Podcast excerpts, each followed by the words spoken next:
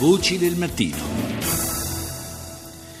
Andiamo ora in eh, Cina dove è stato lanciato il secondo laboratorio spaziale sperimentale cinese, Tiangong 2, il suo nome, è un, eh, un fatto eh, che risale a poche ore fa e che acquista una grande importanza per la corsa allo spazio che ormai è lanciata da parte di Pechino. È collegato con noi dalla Cina il presidente dell'Agenzia Spaziale Italiana, Roberto Battiston. Buongiorno. Buongiorno a voi. Dunque, eh, un, un, passaggio importante, dicevo, per, per, la Cina è il lancio di Tiangong 2, eh, anche perché proprio nel momento in cui eh, Pechino dà un, uno slancio maggiore al, a, questo, a, questi progetti e la, la, la vita diciamo, operativa invece del, eh, della Stazione Spaziale Internazionale eh, sta un po' volgendo al termine, c'è un, quasi un, un passaggio di testimone. Beh, noi pensiamo che fino al 2024 la Stazione Spaziale Internazionale sarà ancora operativa con tutte le cose che si possono fare, ma certamente la Cina si sta avvicinando col suo grande balzo verso lo spazio e ha messo in orbita ieri sera in modo impeccabile il secondo passo di questa preparazione con il secondo laboratorio in cui farà le prove gli sviluppi per poi prepararsi alla reale costruzione che comincerà nel 2018.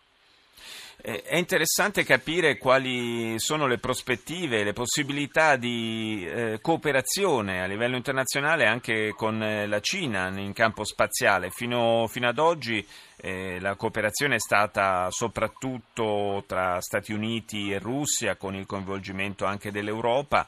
A che punto sono invece i rapporti con, eh, con la Cina da questo punto di vista? Ma tutti i paesi del mondo sono in contatto con la Cina, l'Italia in particolare, abbiamo progetti di collaborazione in vari campi.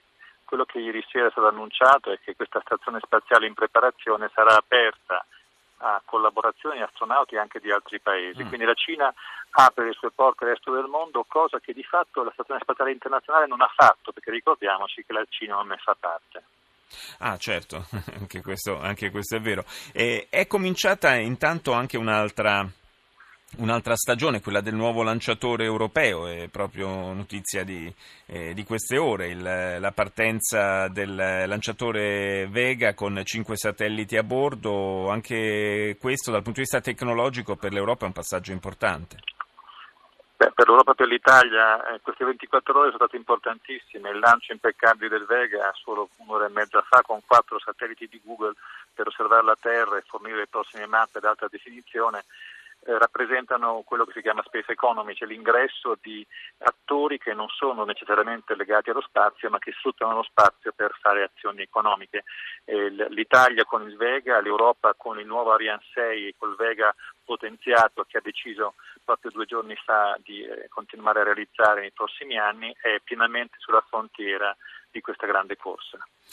C'è una collaborazione, leggevo anche eh, per quanto riguarda l'utilizzo, immagino, dei satelliti per lo studio dei terremoti.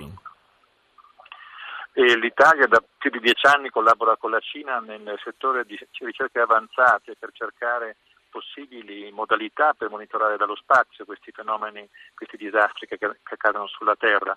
È una ricerca, una ricerca molto complessa, ma appunto in cui due paesi che sul settore sismico hanno problemi molto simili, molto importanti, stanno utilizzando anche le tecnologie più avanzate per cercare di progredire in questo settore. Senta, Battiston, quali sono le, le, prossime frontiere della corsa verso lo spazio? Abbiamo parlato qui di, soprattutto di eh, missioni che riguardano comunque la, eh, l'orbita terrestre, l'osservazione della Terra, invece eh, a cosa si guarda più in là eh, nel, nell'universo? Beh, il grande salto chiaramente è la missione verso Marte, quella che secondo me dovrebbe eh, motivare tutto il mondo, un po' come è stato il tempo della stazione spaziale, eh, in questo caso veramente una cosa globale. Quello che fu l'Apollo per l'America negli anni 60 dovrebbe diventare Marte nei prossimi 15 anni, una sfida incredibile ma raggiungibile con un progresso tecnologico che poi ricadrà su tutto il mondo in modo pacifico. Eh, prossimi anni, se, se volessimo tentare una, così, una previsione, una stima, tra quanti anni saremo in grado di organizzare una missione di questo tipo? Questa è una cosa molto divertente perché la NASA dice 10-15 anni mm. e l'Europa praticamente ripete le stesse cifre, ma eh, eh, Elon Musk di SpaceX dice che nel 24 porterà il primo uomo sul pianeta rosso. Chi ha ragione? Credo che sia molto interessante analizzare e seguire questa gara. Eh, lo vedremo. E un'ultima cosa, lei prima citava Apollo, quindi il pensiero va alla Luna, dove che è, è tornata diciamo, al centro dell'interesse in particolare proprio dei, dei cinesi. Mm, che cosa c'è ancora da scoprire relativamente alla Luna? Sulla Luna da scoprire c'è relativamente poco, però è chiaramente il, il campo di prova delle mm. tecnologie per andare più lontano. E prima c'è la, l'orbita bassa e poi si sta intorno alla Luna, si prova anche a fare degli atterraggi, ma ripeto, il sogno di tutti quanti noi è di andare su Marte, è lì che c'è veramente la grande sfida. Quel pianeta potrebbe essere reso abitabile con relativa facilità. Eh, la Luna è purtroppo un pianeta molto più ostile. Grazie al Presidente dell'ASI, l'Agenzia Spaziale Italiana, Roberto Battiston, che è stato in collegamento con noi dalla Cina, da Jaiwan.